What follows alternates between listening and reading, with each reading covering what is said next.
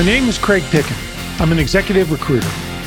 More than a decade ago, I started my practice for one purpose: to use my experience as a former military aviator, business jet sales executive, and P and L leader to help aviation and aerospace companies and their executives be fast, adaptable, and strategic. I do these podcasts to inspire and inform, but more importantly, they are a focused platform to help business leaders grow. Welcome to the Aerospace Executive Podcast. Hey, welcome back uh, to the Aerospace Executive Podcast. I am uh, I'm really happy to have uh, Roger Raley and Joe DeCruz with me. Um, they're with uh, Alpine Advanced Materials down in uh, Dallas. Um, Alpine is a early stage venture capital backed company that's making highly engineered composite uh, components for aerospace. And, hey guys, welcome. Tell us about what, tell me about what you're doing. Thanks for coming on. Yeah, no, thanks for having us, Craig. Um, I'll start. So uh, with Alpine Advanced Materials, we're a subsidiary of Catalyze Dallas Holdings, and Joe can tell you a little bit more about the Catalyze model and and how they uh, how they brought the technology to uh, to commercialization. Um, but what Alpine does is is we manufacture, design and manufacture purpose-built parts for high reliability, harsh environment applications. So think about aircraft, space, defense industry. Uh, those are all core vertical markets for us. How's uh, I got to think in today's day and age, you know, obviously the commercial side, we're talking about what's the what's what's the go-to-market strategy? What are you thinking about? I mean, obviously, uh, you know, composite material right now is getting a lot of focus. Yeah, strength, weight, a lot of benefits there. Um, right. Corrosion issues, you know, a lot of stuff. What's uh, you know.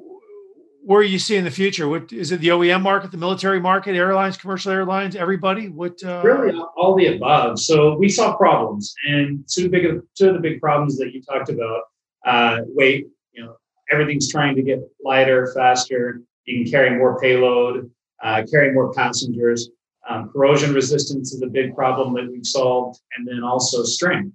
So when you look at H X five, it's ninety-three percent the strength of sixty sixty-one aluminum at about half the weight. Uh, and there's a lot of versatility with the material. It can be coated, it can be um, E M I shielded. It has some natural E M I shielding capabilities already inherently. And it, um, it, it's just a perfect material to replace sixty sixty-one aluminum.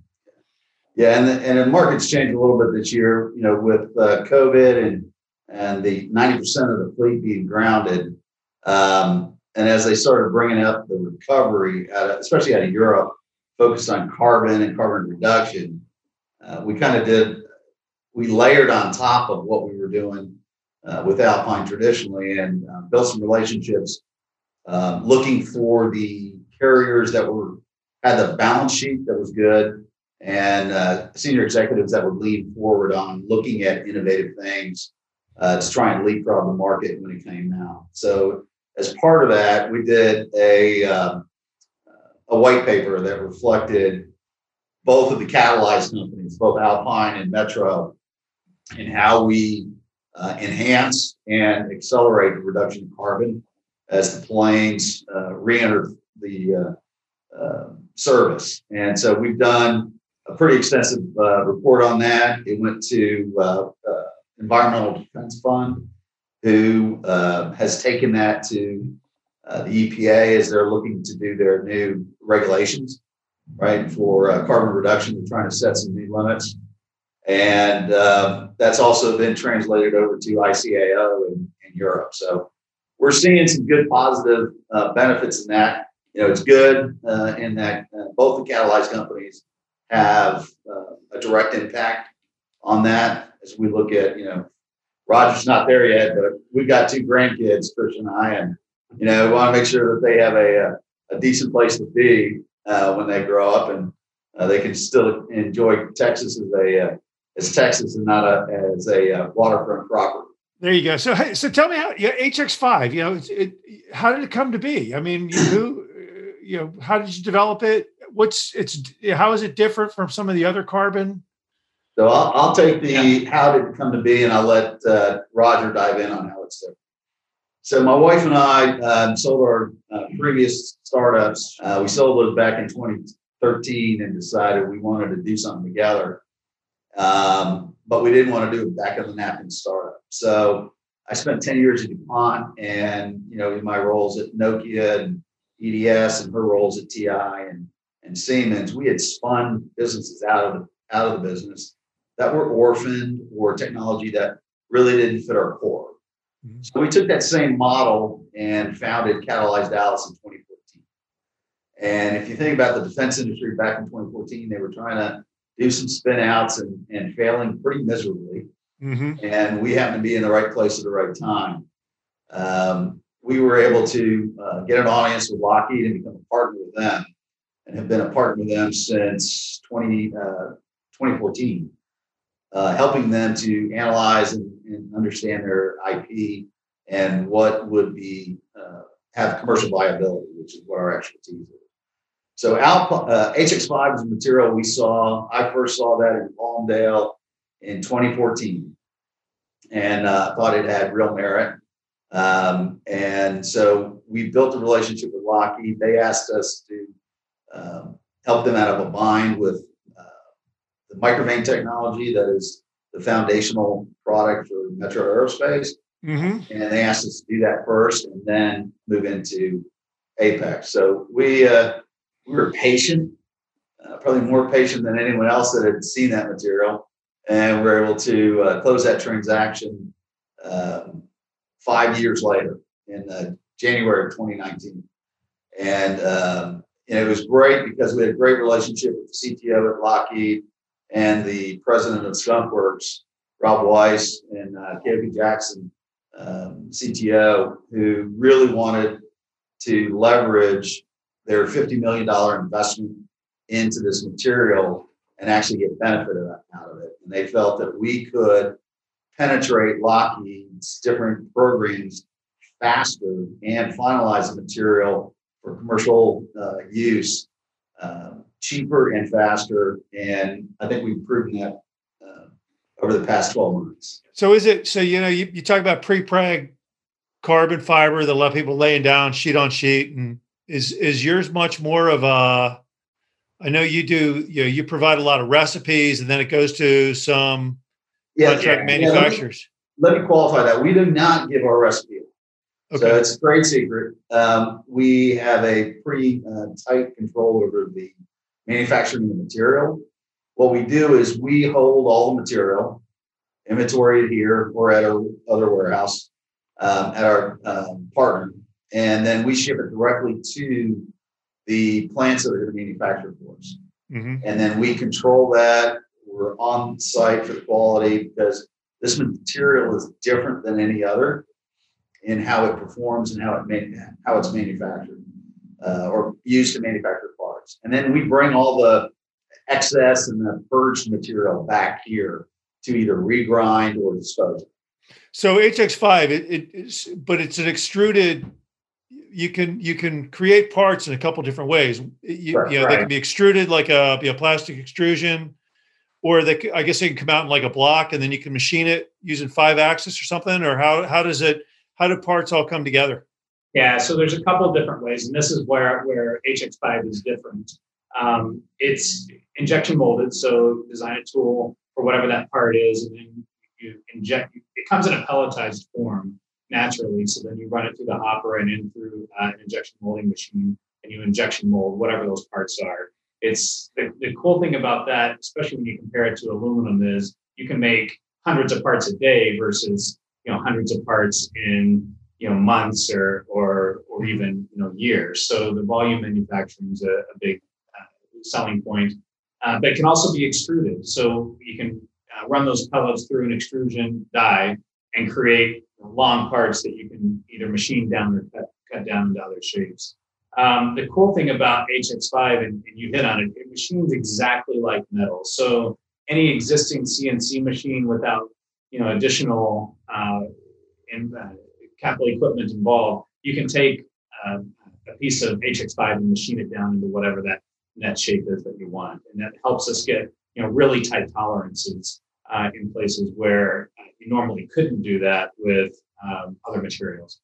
Where do you see the, um, obviously, you know, on the, the commercial biz av side of the house, B G A, you've got F A A issues. Um, military side, a little bit less. You've just got engineering design, you know, mil spec.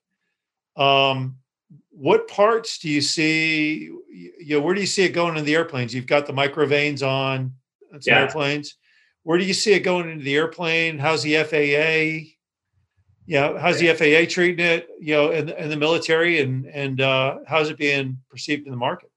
Yeah, so cabins and interiors are, are really a, a prime spot for us. So if you think about everything, I brought one in here to show you, from you know a seat arm uh, on an airplane to tray tables to latches to slides.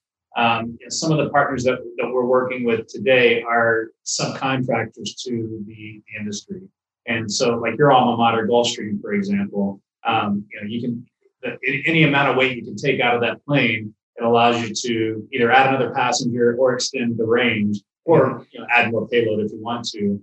Um, and, and so we're working with their subcontractors to design products and manufacture products that can go into those aircraft that can lightweight um, the cabins. So that's a perfect application. Uh, defense, uh, we were installed in the um, U H sixty Whiskey uh, in a um, Uh, an enclosure for avionics. It's it's it, it where we took an existing design um, that was made out of metal, and we took half the weight out of it. But it, it, at the same time, we were also able to take some fans out of it, uh, where it had active cooling, and made passive cooling, uh, and and basically really lightweighted that enclosure for that uh, for that uh, piece of equipment. Yeah, that's one of the things we liked about H X five, because you know being able to. As we looked at extracting this, it had mil-certs because it was originally designed for the F thirty-five. Mm-hmm. So it was originally designed for a wingtip application that was pretty critical, and they didn't, they couldn't find any material that would satisfy it. But what one of the interesting com- uh, components as we looked at evaluating does this technology fit our model was that it had mil-certs on U A Vs, um, helicopters, the jet fighter, Uh, missile platforms, uh, satellites, and underwater um, uh, platforms. Mm-hmm. So it had mil-certs across the board. Um, one of the few uh, thermoplastics that passed the Navy burn test for subs, submarines. And so that, that was all promising uh, information that we felt uh, we could translate to F A A certification, because we had done that with Metro. We took Metro Aerospace's uh, uh, mil-cert data and quickly got an S T C to the F A A in about six months. Interesting. And they liked it. it yeah. So you think about, you know, go back to the Gulfstream thing, you know, you talk about cabinets, so they're all honeycomb. Right. And you, you know, but they're very labor intensive. Can you start to, I mean, can you go so far as to say, hey, look, we can, you know, replace honeycomb cabinets, put very nice veneer on them and, and, and machine it very easily for install and take a lot of labor out of it? Things like, I mean, can you go so far as to create just about any product out there that you need for, you know, obviously you know, anything, you know, flight structures related might be a, you know, you know on the wing or the airfoil might be start to be an issue, but on an interior, I, I got to think there's a gajillion different ways. That you can- there, there's a ton of different ways. Um, and it, it really comes down to, you know, size at, at some point, because when you injection mold, there's there are some limits, and they're pretty far out there uh, in terms of you know what you can injection mold, but that's really going to be the limitation. Um, and the other cool thing about it, and, and not to keep showing samples, but you know the material can be coated extremely well. So this is a brushed nickel, for example, over H X five. You wouldn't know that this is a, a, a thermoplastic. And so again, for Uh, the aircraft, where you have aesthetics and things inside of it uh, that, that need to be plated. You could plate it in gold. You could plate it in, you know, really any metal that, that you want to. Uh, you can create a really cool looking part um, to replace, I guess, like you said, just about anything in, in the aircraft. That's a, how's the reception? I mean, uh, how's you, you've got it up at Sikorsky, obviously Lockheed Martin. You've got uh, your board of advisors is uh, is is not short of any uh, horsepower there. You've got some very talented people in the industry there. Yeah. Um, how's yeah. the reception been at the, uh, the the various O E Ms and uh, and the suppliers? So one of the, uh, I'll let uh, uh, Roger kind of dive into our uh, how we've been accepted, but one of the things that's really helped our reach is not only our board of advisors, but our investors are pretty prominent people, and some of them uh, very prominent in the uh, commercial aerospace sector. So they've helped to um, uh, open doors and also add credibility to the fact that, you know, most people look at us.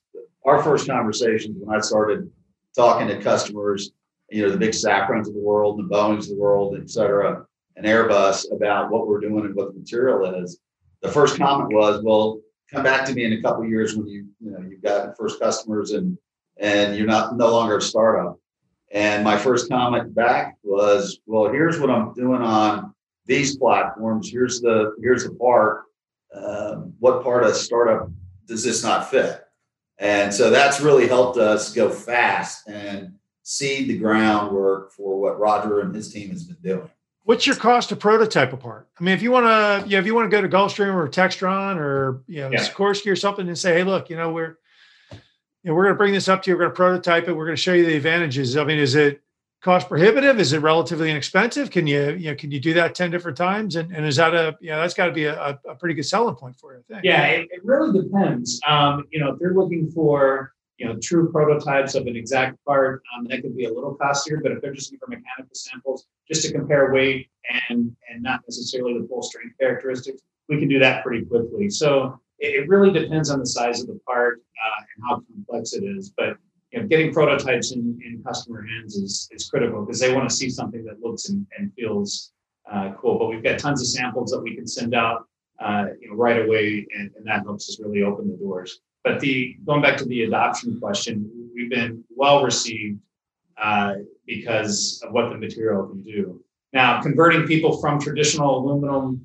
manufactured parts to something that's more cutting edge is, has been uh, has been a, an interesting conversation. But the companies that are innovative, uh, disruptive, you know, look at some of the emerging technologies in um, drones or in urban air mobility. Those are perfect applications for us, and they and they want to move quickly. So, you know, getting into these, those innovation centers within these, even within a large prime like a General Dynamics, getting into their innovation center has helped us help has helped us move very quickly. You know, you're a small company now.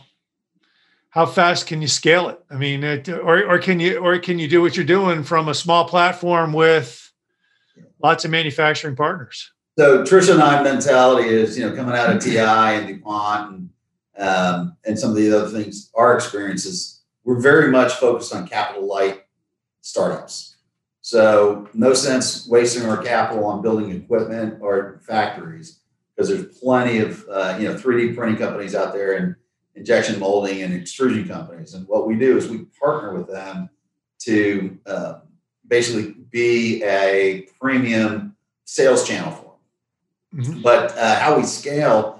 Trisha and I are, uh, have scaled uh, startups and big businesses pretty quickly. And what we do is we really focus on fundamentals and focus on keeping the team lean, uh, making sure you've got the right culture, culture of a startup. I'm an old ball player, so I always use the uh, uh, baseball um, vernacular. And, you know, you got to have a team. Everyone's on the bus. You may be in different seats at any one point, but Uh, we're all going in one direction, right? And so that, I think, has really helped us translate to uh, scaling our businesses very quickly. Yeah. Just to add a couple things to that. So, you know, when you look at the source of supply for our raw material, it's it's it's it's not a uh, unobtainium per se. It's something that we can readily get. Our manufacturer uh, for the raw material can produce as, as much as we need, in effect. And then it, when we're producing parts, talking about that variable manufacturing model that we have, we have some, we have uh, manufacturers all over the country that have various levels of scale, various levels of, of ratings, right? Some of them, some of our customers have to have an I T A R rated right. uh, supplier. So we've got a, a really nice variable uh, supply chain on the execution part. The other point I would make about our material, uh, from soup to nuts uh, to a produced part, it's all domestically sourced, which is a, a big selling point, particularly for the defense industry.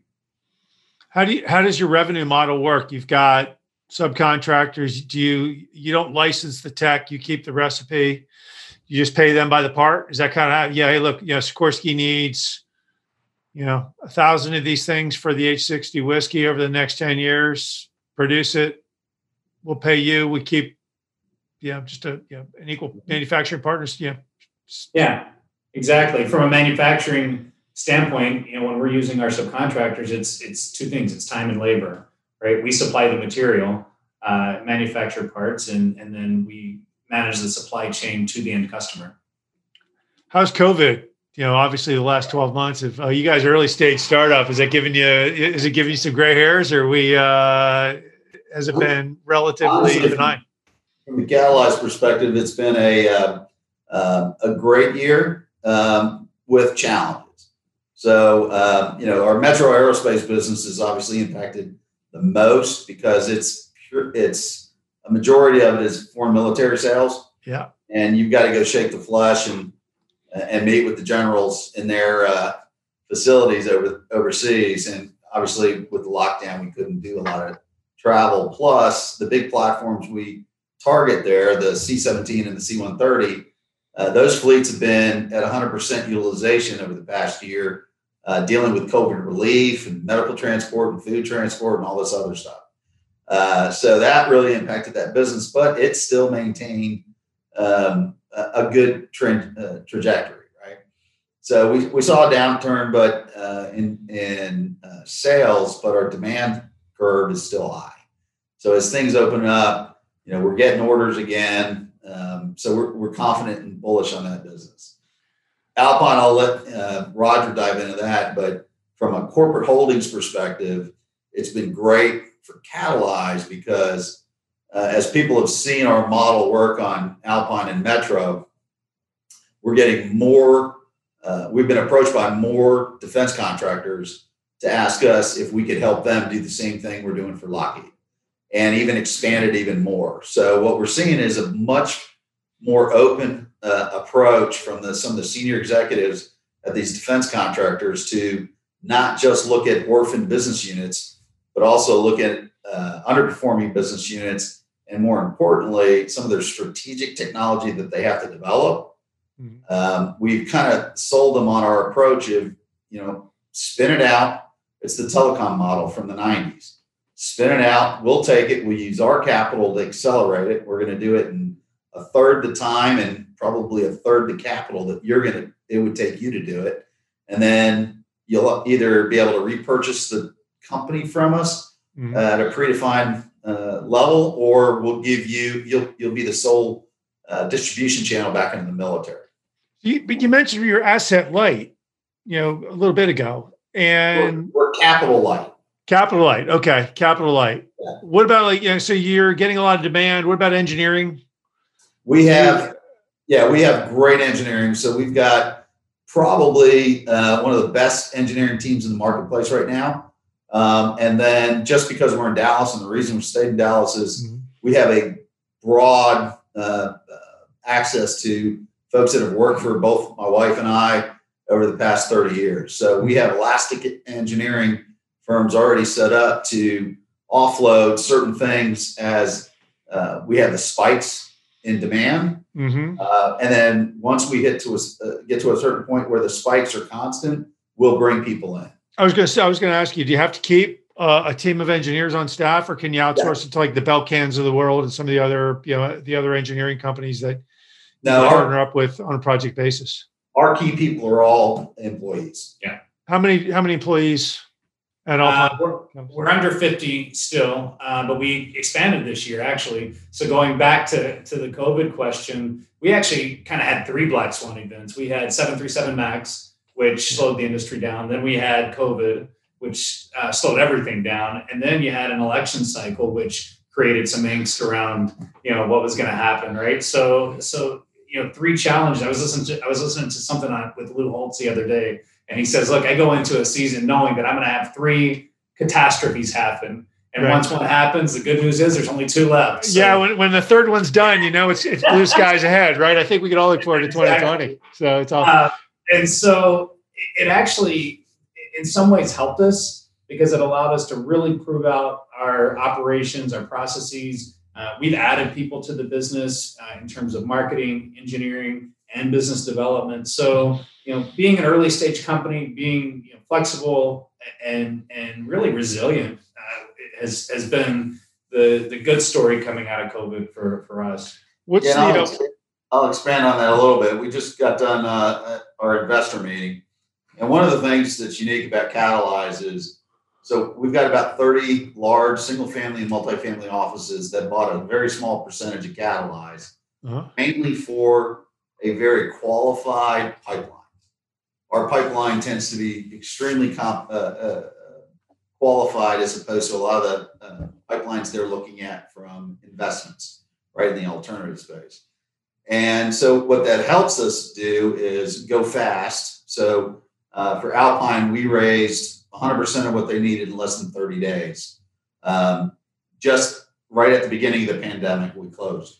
So, um, and then we had a lot of oversubscription. But what that does is it allows us to scale quickly and fund future developments that Roger has. But, um, and we were, what's the word I'm looking for? They uh, they uh, reaffirmed their desire to write checks to us after the investment because we had doubled the size of Alpine. The trajectory, while, yeah, you, you've got commercial aerospace shifting to the right, mm-hmm. but we backfilled and we were able to pivot, mm-hmm. stay under our budget significantly, um, and just control our costs while still gaining all this extra traction. Yeah. You guys must be like the mayor of Highland Park down there or something with all the.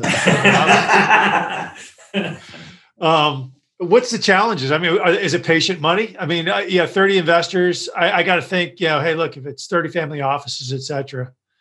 Um, patient money. What do they want to it's see? All patient money. Yeah. One of the things we're different than a V C or private equity. So we're, you know, Catalyze Dallas is, we've been told by some of our big P E investors that we're kind of a new model because we do not have a time horizon. Mm-hmm. You know, our background, Trish and I are operators, right? So we were on billion dollar P and L's for public companies and, and uh, taking small companies public. Our belief is you build a business that's sustainable, that delivers better than industry average EBITDA, mm-hmm. and you build it to run long-term. And there'll be a point at some you know time in the future where we've got enough traction and we've made enough noise in the marketplace where somebody big is going to come acquire us. Mm-hmm. But what we sold to our investors is that model. We are not going to be forced to sell early because somebody's time horizon is on the end, mm-hmm. because you never make the appropriate money.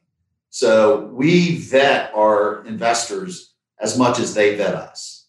It's it, it's a great. What's what do you what's I mean I got to think. You know, you you know C T O Lockheed Martin. I got to think those guys are like, hey, what do we need to do to to buy you out? I got to assume some bigger P E groups are circling the circling the wagons, or at least your phones are phones are ringing. Well, they're I think they're starting to see us because. Yeah. You know, Catalyze is, you know, number one, we pulled uh, Roger out of Berkshire Hathaway. So that, um, you know, prickled some feathers on uh, some, some necks. But uh, Catalyze is one of uh, Ellen Lord's uh, first trusted capital partners. Mm-hmm. And um, I'm on the Ben's uh, Competitive Council, which is the whole power competition between our near peers. So what's happened is our presence is elevated. Um, and so, you know, when we're on calls with Cerberus and, and, uh, Carlisle, they're like, um, tell us more about your model. Um, so it's been fun. It's been interesting. It's not something we actually looked at trying to create a demand signal from private equity, but, um, we have one of the, you know, kind of Texas, uh, Hall, uh, Hall of Famers in private equity is, um, an investor here and has really helped um, with a number of things. And, and he's been thoroughly impressed. Interesting. Now, now, you know, Roger, you came over from T T I. Correct. Berkshire, how are you finding the, uh, the small, you know, a, a lot of people, you know, they have a, not that T T I was a big company, but a lot of people struggle going from the G E's, the Honeywells, the Pratt and Whitney's. Yeah. how's your transition been to a fifty person company, and what do you find? And you know, this is this is something a lot of people need to know about. What you know, what would you, what advice would you give to somebody thinking about, hey, we're a small investor-owned, early-stage yeah. company? Do it. that's that's the easiest advice I could give. But yeah, T T I, uh, a six billion dollar company, globally well-run, part of Berkshire Hathaway. Uh, I learned a tremendous amount, you know, working for that organization. But you know, the, the key, you know, reasons why I left were, you know, I wanted to, to jump into something that, uh, that that I had more skin in the game on, that, that was innovative, that was growing quickly, and that I could really, you know, put my brand onto, uh, my personal, you know, brand from a leadership standpoint. And, and this checked all the boxes. The material was kind of the first thing, but then, you know, moving to a company that you can really, you know, sink your teeth into and, and lead and, and grow. And it's, it's been a tremendous experience. And Which, what was the biggest challenge? What was the biggest challenge? All of a sudden now you're, you're walking in. Probably, probably me. Navigating Joe. Yeah. Um, You know, I don't, I, navigating through, you know, the pandemic and, and other things, I guess would have been the biggest challenge. But, you know, from that standpoint, I, I can't say that we've had, you know, a challenge that's that big yet. It's, you know, I, the way that I, you know, personally kind of operate, and I, I don't get too high or too low. So, you know, when challenges are, are in front of us, you figure out how to get, you know, through them, over them, around them. And, um, you know, we haven't, we fortunately hadn't had A, a major challenge that, that that I'd say is a roadblock. Yeah, Trish, Trish and I have gone through the telecom bust, the two thousand eight. Uh, I mean, I, I went through the eighties recession. Uh, yep. So we uh, we've seen it, been there, done that. So we didn't. I think what helps our companies is at the parent level, we just don't we don't uh, overreact. Yeah. We know what's going on. So what we do is we focus on where's the opportunity. Where is the opportunity to partner with the right companies that have the right balance sheet, that have the right leadership that wants to lead forward? And that is something we really focused on in the meat of the pandemic for all the companies. Um, and I think that helped, you know, um, yeah. level the water.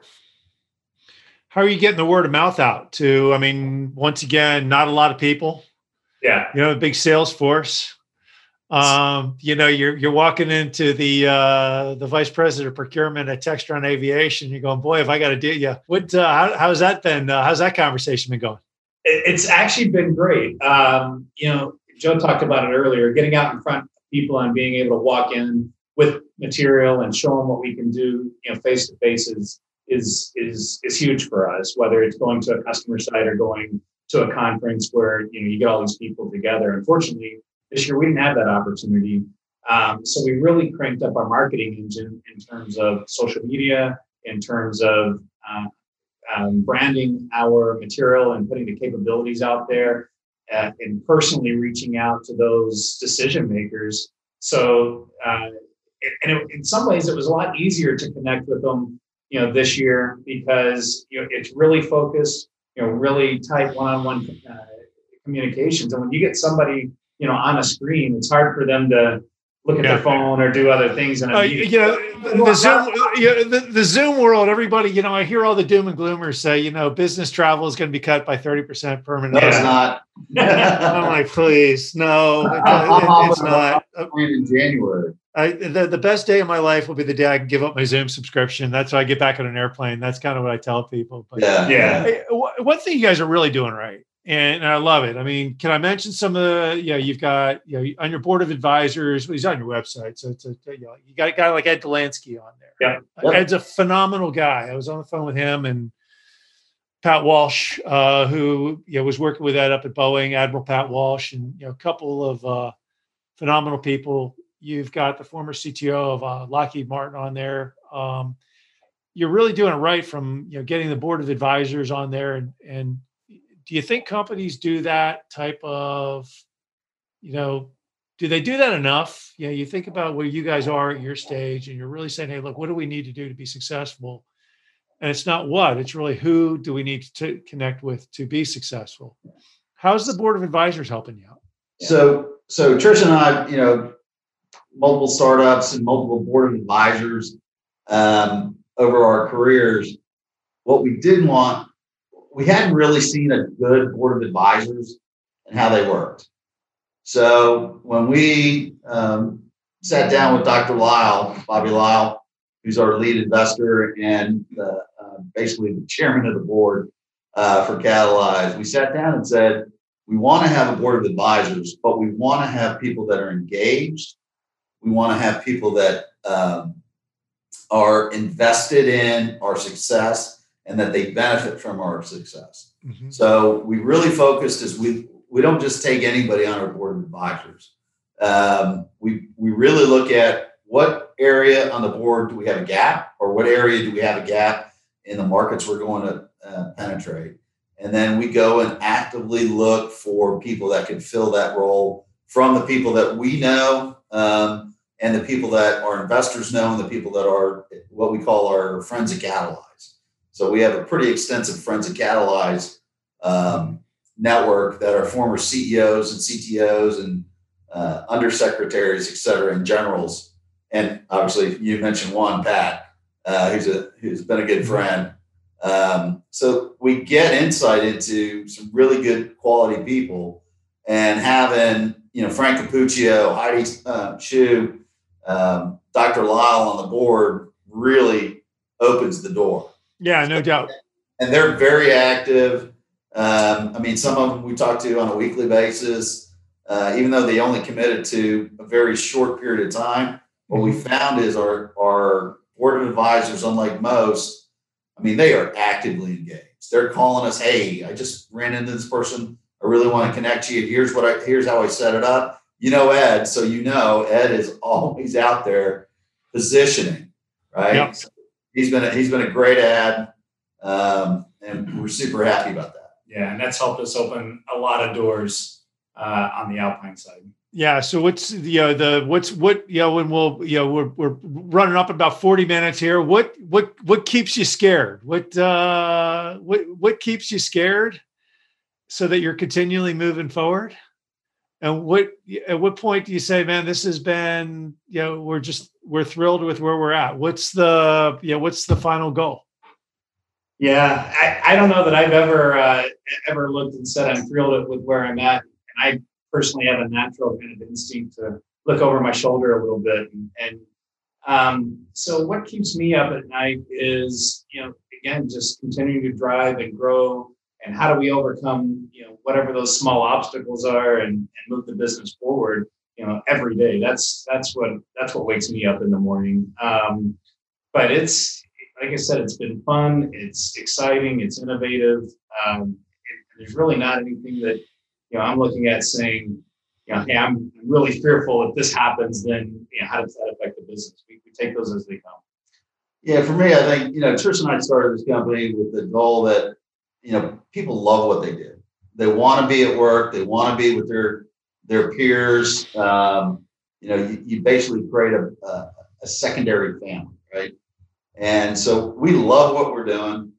And, um, you know, as I've told my wife, Uh, I don't see me stopping until I die, because um, I love this thing so much. It's right. The art of the chase, right? It's the art of the deal, you know. But if if something was keeping me up, it would be um, worried that something caused a rift in the culture and the feeling that this is a family. So we have gone. Uh, I think we've we've tried to make sure that everyone feels um, very uh, engaged, uh, included, um, and part of the team. Awesome. Let's do this. Let's uh, let's let's call it here. But you guys got to promise to come back next uh, in the spring with an update on uh, and tell us how you're doing with the technology and the, the market and where it's all going post COVID. How's that sound? Yeah, either great. That, or we'll come down and play golf down in Wilmington. There you go. We've got the beach, got the beach right here, so it's it's all good. But uh, thanks for coming on, Joe DeCruz with Catalyze Dallas and Roger Raley with uh, Alpine Advanced Materials. Thanks for coming on, guys. Appreciate you. Thanks a lot, Craig. Have a good holiday. You too. Thank you. I hope you enjoyed the latest edition of the Aerospace Executive Podcast. You can reach out to me directly, Craig at north star E S G dot com, or check us out at w w w dot north star e s g dot com. You can subscribe to this podcast on iTunes, Stitcher, Podbean, or on YouTube. Just do a search for Aerospace Executive Podcast. Thanks again. I'm Craig Picken.